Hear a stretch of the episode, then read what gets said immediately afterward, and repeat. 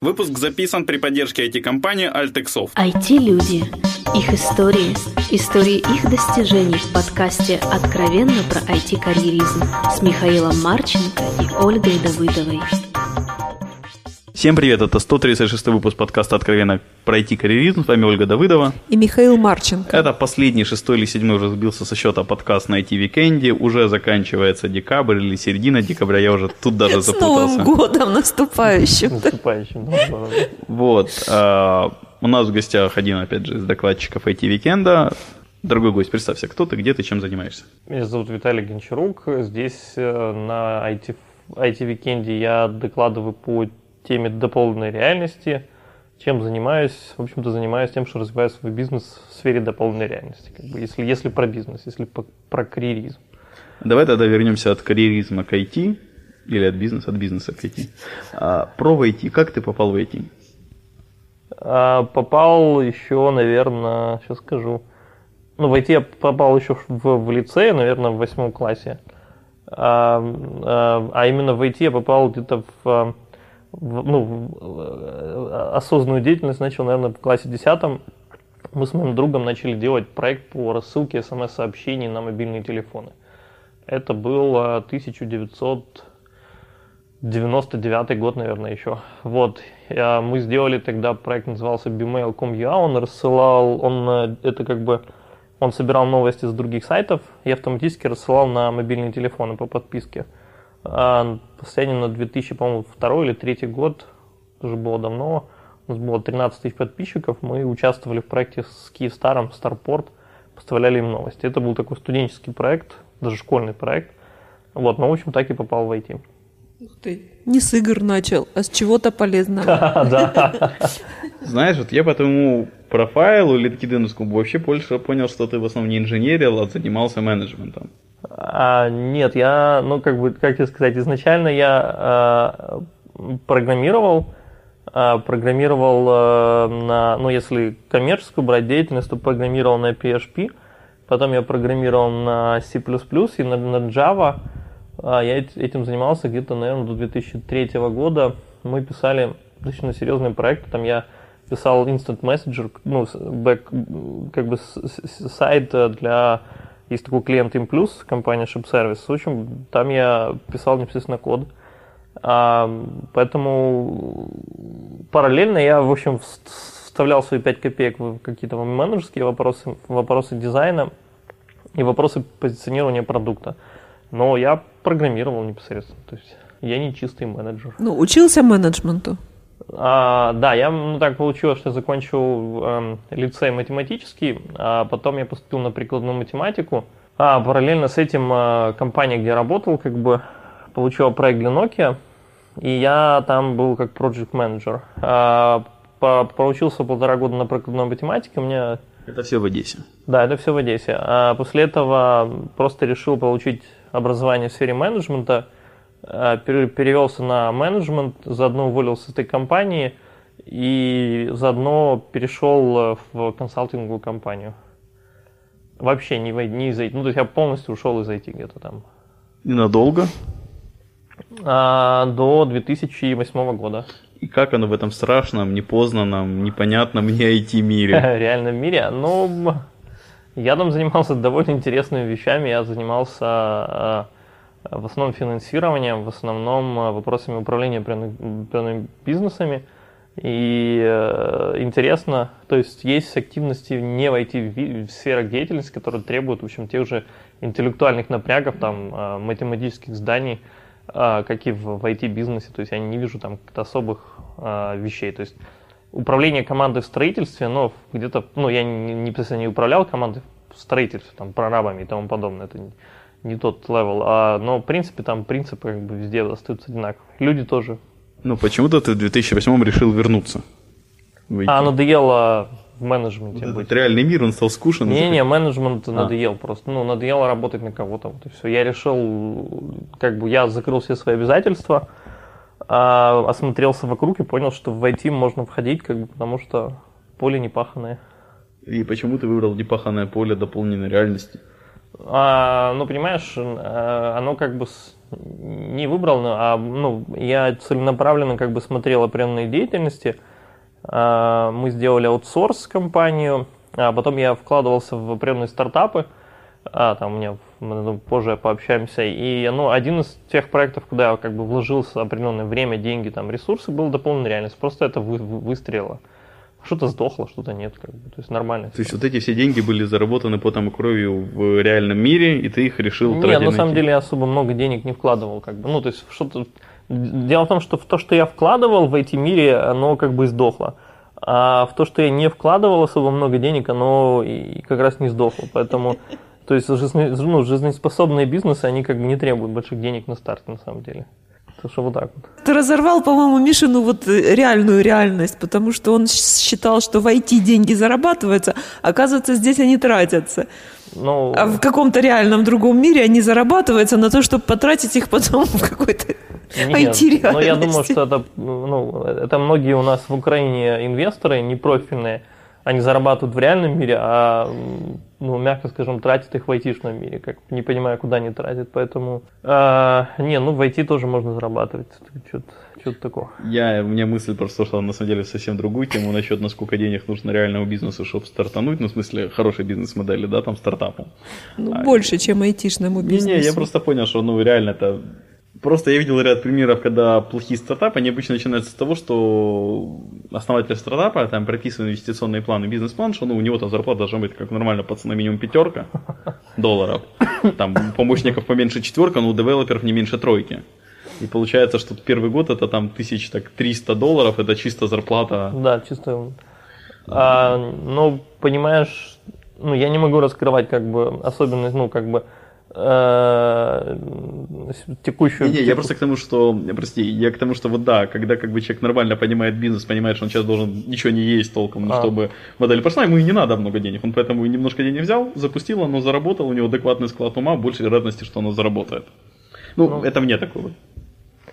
Это в нормальных бизнесах, как бы, но во многом в эти бизнесы как бы так происходит, как, как и ты говоришь, как бы, ну, но там цель не заработать на бизнесе, а заработать на зарплате, наверное, как бы, то есть.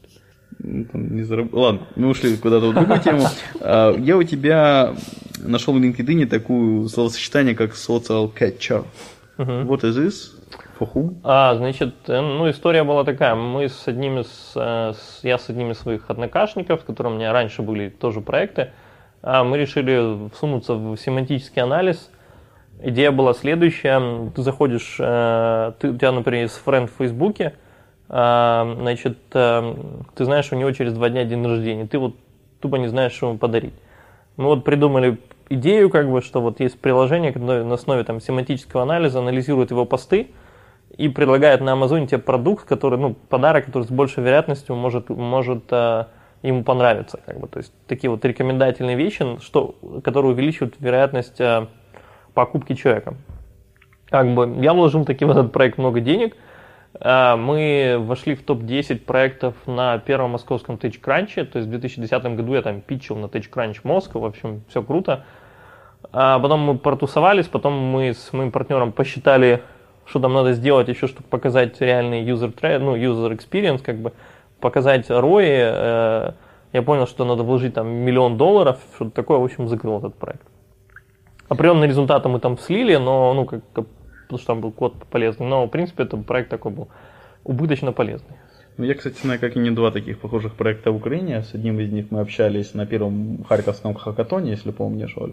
Э, Димы Пасько проект. Вот, и второй проект в Happy Farm, по-моему, делается.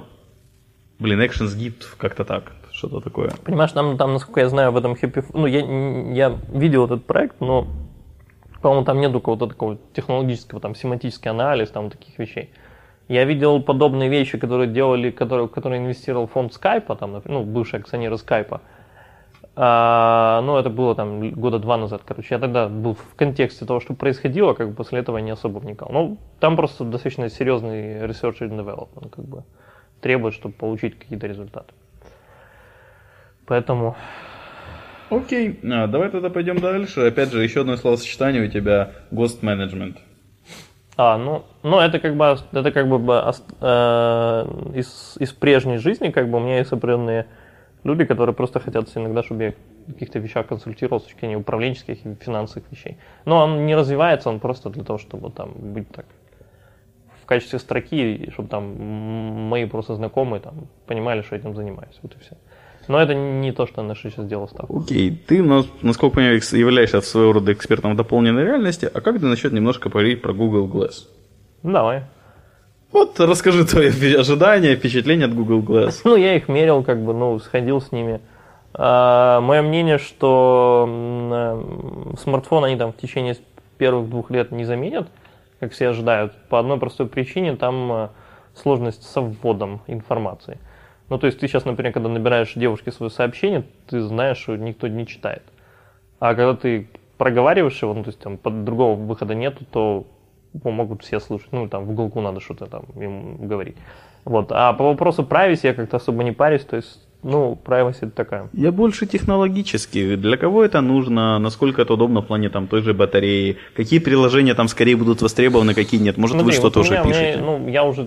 То есть, э, у меня есть понимание, что э, Glasses, там есть не только Google, есть Vuzix, э, очки, ну, похожи очень технологически. Мы их там дев-партнеры, там, то есть, как бы контексте. У меня есть понимание, что у Glasses э, это не масс-маркет, но у них будут какие-то нишевые решения, которые могут быть популярны. Например, для спорта, а, например, для курьеров, когда нужны записывать какую-то информацию без рук. А, например, для логистики, когда там курьеру нужно показывать внутри э, склада, куда, куда идти там, и тому потом. То есть B2B решения, они могут быть э, эффективные, они могут быть, иметь какую-то дополненную стоимость для пользователя. А, разного рода переделки, которые сейчас там разрабатываются, я пока не вижу там чего интересного. Вот, а, поэтому увидим, что Google предоставит в 2014 году, потому что в 2013 оно выпускать уже не будет эти очки. Технологически, как бы, ну, при, прикольная штука, я пользовался, легкие, то есть, ну, иногда забываешь, что ты их носишь, а, там есть много функционала какого, то есть, э, единственное, что там батарея немножко нагревает голову, как бы, а так особых замечаний нет. Окей. Что такое V-Activity? А, это как раз была первая компания, когда я вот, когда перешел, это просто аутсорс. Тупой, тупой, тупой аутсорс. Беспощадный. Да, и беспощадный. мы, мы реализовали в рамках, в рамках компании достаточно много интересных проектов. Собственно, когда мы реализовали, например, проект где мы заработали там небольшую сумму, а потом наш клиент там привлек 3 миллиона долларов в этот проект, я, я у нас индей на нон-компит там на 5 лет, я, в общем, задумался тем, что хватит как бы заниматься аутсорсом, прожигать свою молодость, и надо заниматься каким-то продакшеном, короче говоря, то есть продуктами разрабатывать. Вот, а оно еще как бы, это в Activity живо, там есть просто несколько long-term проектов, которые просто там дают какие-то деньги и все. Но я не развиваю, то есть у меня нет акцента на то, чтобы развивать аутсорс. Я немножко... Это не секс- сексуально, короче говоря, если проще говорить. Я немножко, наверное, повторюсь в формулировке своего вопроса. Что такое дополненная реальность? Ну, дополненная реальность это когда... Подожди, ты спросил про V-Activity. Ну, формулировка вопроса. А, то есть, что такое, вначале я имею в виду, я повторяюсь третий раз подряд, спрашиваю, Окей. что такое? Понял, дополненная реальность. Значит, это когда мы с помощью определенных алгоритмов можем распознавать в пространстве некие якоря и рисунки, там, объекты и так далее, и, и интегрировать это, с, накладывать 3D-модель, в общем, предоставлять пользователю какие-то новые интерфейсы взаимодействия с этими объектами. Мы можем распознавать рисунки, можем распознавать 3D-объекты, э, какие-то кружки там, и тому подобные вещи. Можем смотреть на GPS. Многие относятся там face recognition к дополненной реальности. Я как-то не особо отношу, но тем не менее. То есть это когда мы можем, там, не знаю, робокоп, там вот Э, у Робокопа был там Vision, когда он мог распознавать реальность. У Терминатора тоже был Vision, который мог распознавать реальность. Ну вот, в принципе, вот мы ну, дополнили. Визуальные какие-то? Да, это визуальные. Угу. Ну, пока то, что ты назвал, это для военного применения в основном. Что-что? Ну, Робокоп, Терминатор это военное применение. Нет, ну мы, мы, у нас есть продукты, которые не для военного. Мы, например, выпустили еще в мае совместно с Паладон, это производитель сувениров, кружку, где можно играть в баскетбол с помощью дополненной реальности. Они продают кружку, у нас там есть процент от роялти. А, мы, то есть э, очень много каких-то вещей, которые для увеличения продаж в ритейле можно использовать, ну, можно реализовывать с помощью дополненной реальности. Но дополненная реальность сейчас вот не в военном, э, не в военной отрасли, это скорее как это, таблетка счастья, чем таблетка от боли. То есть это не это витамин скорее, чем какое-то решение боли. То есть это вот фича какая-то. В этом и некоторая специфика продажи. То есть это скорее продажа там не для решения каких-то там супер проблем. Это там. Ну так вот давай мы подробнее тогда про продажи. Можешь рассказать, как это продавать, кому, зачем?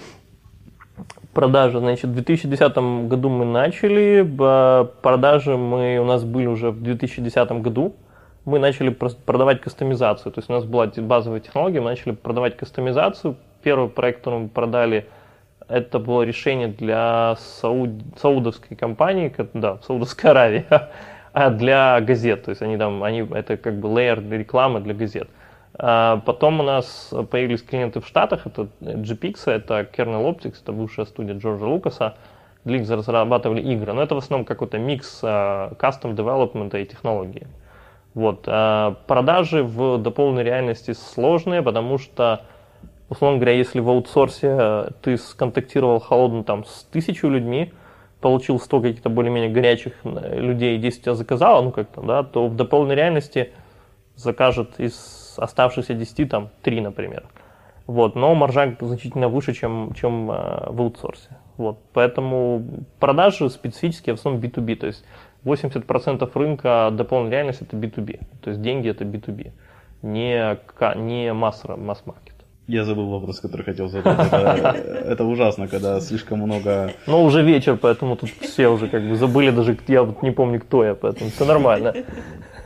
Окей, какие люди нужны для работы на дополненной реальности? То есть это какого типа инженеры, менеджеры. Ну смотри, если, если, если речь идет, э, если, если дополненная реальность как... Э, идет про твою компанию. Как, как технологическая компания, да, то должны, нужны э, инженеры, у которых серьезный бэкграунд в математике. Компьютер vision э, и так далее. То есть это, это мат-аппарат серьезный. А также нужно для того, чтобы помимо технологий, нужно разрабатывать как бы сами приложения. Приложения мы разрабатываем на Unity 3D, плюс нативные там для iOS, Э, и Java. То есть стандартный, как бы, то есть там, ну, как бы с точки зрения разработки приложений, уже если без технологий, это обычное приложение. С точки зрения разработки самих технологий, это люди, у которых очень все хорошо с математикой. Таких мало, ну, реально мало. Где ты их берешь? Сколько у тебя вообще людей в компании? А, в компании сейчас, сейчас, сейчас одного уволили, 17 а, человек. А, а, значит, где берем ключевые сотрудники, это были мои партнеры, там, ну, мои одноклассники, мой ближний круг, а где, где берем, ну, смотрим на людей, как бы. То есть много людей достаточно интересуются тем, чтобы писать что-то для дополненной реальности. Ну, перестать там кодить какие-то игры там и так далее, а писать что-то более серьезное, что повышает их скиллы. Потом могу сказать, что там особого недостатка в желающих нету. Есть просто такой серьезный отбор по, по этим людям. Сам ты еще пишешь, нет? Нет, я уже, наверное, ну я не писал там с 2004 года, наверное. То есть были ситуации, когда мне приходилось там открывать код, но это уже когда там полный пипец был там и так далее. Но вот тут фу таких вещей уже там года два последних не было. Ну не пишу, то есть как бы. Окей, а какие-то ваши продукты сейчас конферентные с дополненной реальностью, которые вы продаете, то есть не как консалтеры, как не специфический аутсорс, по сути, с крутой специализацией, а как вы сами на кастомеровский рынок? Что такое есть? Смотри, у нас в портфолио сейчас есть несколько игр. А, э, мы сейчас также выкатываем, это уже будет, поскольку это будет в декабре, а мы через неделю уже выкатываем, это будет браузер дополненной реальности, это будет платформа в дополненной реальности для iOS и для, для Java, то есть для Android. То есть это, это скорее решение для, а, а, для маркетинговых агентств. Простая туз, туза для реализация определенных кейсов дополненной реальности для маркетинговых агентств там, и так далее. А третье, мы, у нас сейчас есть там, мы уже где-то месяцев 5-6 тратили на разработку определенных тоже игр новых. То есть у нас будут релизы в декабре, в, в январе там, и так далее. То есть, ну, ну у нас есть То есть, может, на... нам дашь пару ключиков, чтобы мы могли между слушателями разыграть новым играм? А, они будут э, все по фремиум модели. Вот, поэтому как бы заходите, смотрите, то есть здесь ключи, ну, набирайте название компании, в общем, в App Store будет все, все Кстати, по-моему, название компании своей так и не произнес ни разу. Argument Pixels мы сейчас меняем. У нас R2-3D, как бы мы были достаточно, но мы решили, в общем, поменять название. Сам не знаю почему. Но решили поменять, как бы, но сейчас разработали полностью. Ну, мы улучшаем значительно качество презентационных материалов, потому что у нас много, э, ну, большая ставка на B2B продажи, на взаимодействие с там, большими плеерами, поэтому мы, мы переупаковываем компанию по определенным правилам для того, чтобы работать в Штатах более эффективно. Да, и название компании твоей, когда готовился, читал все время как R2D2. Да, ну там есть определенная история, как бы, то есть я вначале неосознанно придумал ком- название компании, потому что был, надо было на следующий день э, выкатывать э, application. Вот, ну и придумал какое-то тестовое название, потом пришлось придумывать как бы предысторию, почему оно так наз- названо, так и так далее. Вот. И почему оно так названо? Потому что я только что рассказал, даже это Не, было ну, тестовое. предысторию придумал, может, предысторию расскажешь. Не, не, там, ну, не, там э, были соображения, что действительно это из робот из, из Star Wars, вот, но как бы просто AR to 3D, то есть аргумент реальности в 3D, то есть как бы все, все очень просто. Я немножко стушевался сейчас, поэтому, Оль, я передаю тебе право на какие-то вопросы. задавать. Стушевался-то по какому поводу? То есть, Устал. Устал. Ш- Какие планы дальнейшие? Есть у тебя что-то? Наметки? Но мы сейчас, э, эм, как бы после того, как мы закрыли раунд инвестирования, мы активно вкладываемся в экспансию в Штатах, то есть в Англии мы сейчас выступ- выставляемся на нескольких выставках больших. А, планы, ну, у нас есть платформа вот Glorar, мы активно ее там доп- допиливаем, там это должно быть серьезное большое решение. А, ну, если пора продуктовые планы. Вот, а, как бы планы такие, что, в общем, нам нужно быстрее рынка расти. Как бы рынок сам, сам early stage достаточно, поэтому нам нужно просто не, э, не сбавлять темпа, а наоборот его наращивать. Как бы, вот. А в чем ты видишь возможности наращивания этого темпа? Это long-term B2B продажи, сервисные, сервисные продажи, плюс разработка определенных своих продуктов. Как бы я там не могу особо рассказывать. Ну, у нас есть как бы тоже свои э, э, определенные подпродукты в research, в R&D, то есть не просто там игры, а определенные технологии базовые, как над которыми мы работаем. И там есть очень интересные вещи, которые мы там будем релизить, но это нам надо вначале их получить в адекватном состоянии. Ну, потому что в дополненной реальности все очень сложно в плане э, ожидания, ну, в плане получения конечного результата. То есть это не, не прямой путь, там, вот можно там кодить игру и получить как бы игру. Тут можно там два месяца идти в не том направлении, как бы, и, все. Как бы, ну. Поэтому вот так вот. Ну, дополненная реальность остается все-таки, да, в твоем? Нет, ну, как бы компания изначально в дополненной реальности, поэтому мы все продукты производим именно в- на базе этой технологии. То есть, как бы это не... Пока не надоело. Я к тому.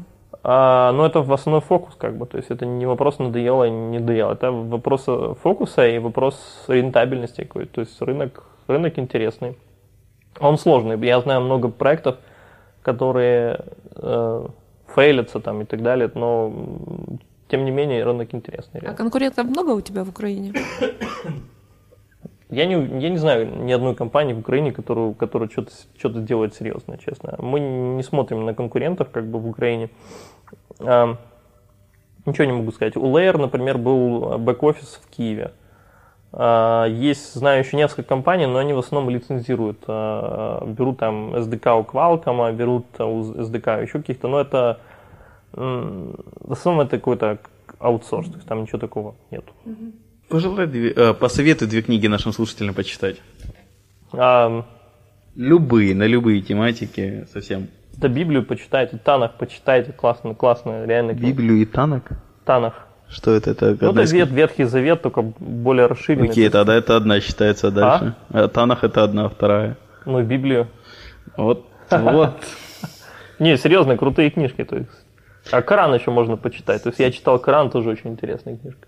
Ну, как бы, зачем про IT там? Про, а про там, в принципе, вот читаете Танах, там про кореизм очень много интересных вещей, честно. То есть, ну, если правильно, если понимать, о чем читаешь, там прикольная штука. Окей, и самое последнее, продать что-то хорошее нашим слушателям. А Дочитать в, Коран? в декабре, в декабре мы будем Да, да. ну, съездить в теплые края. В общем, я желаю вам хорошо провести Новый год. Большое спасибо, что нашел время прийти к нам и ответить на наши вопросы. Большое спасибо слушателям, что слушали нас. Э, Все вопросы и пожелания мне на почту шами 13 собака Это последний выпуск IT-викенда. Ура! Фу, да. Всем спасибо, всем пока. Спасибо. Пока-пока. Откровенно про IT-карьеризм с Михаилом Марченко и Ольгой Давыдовой.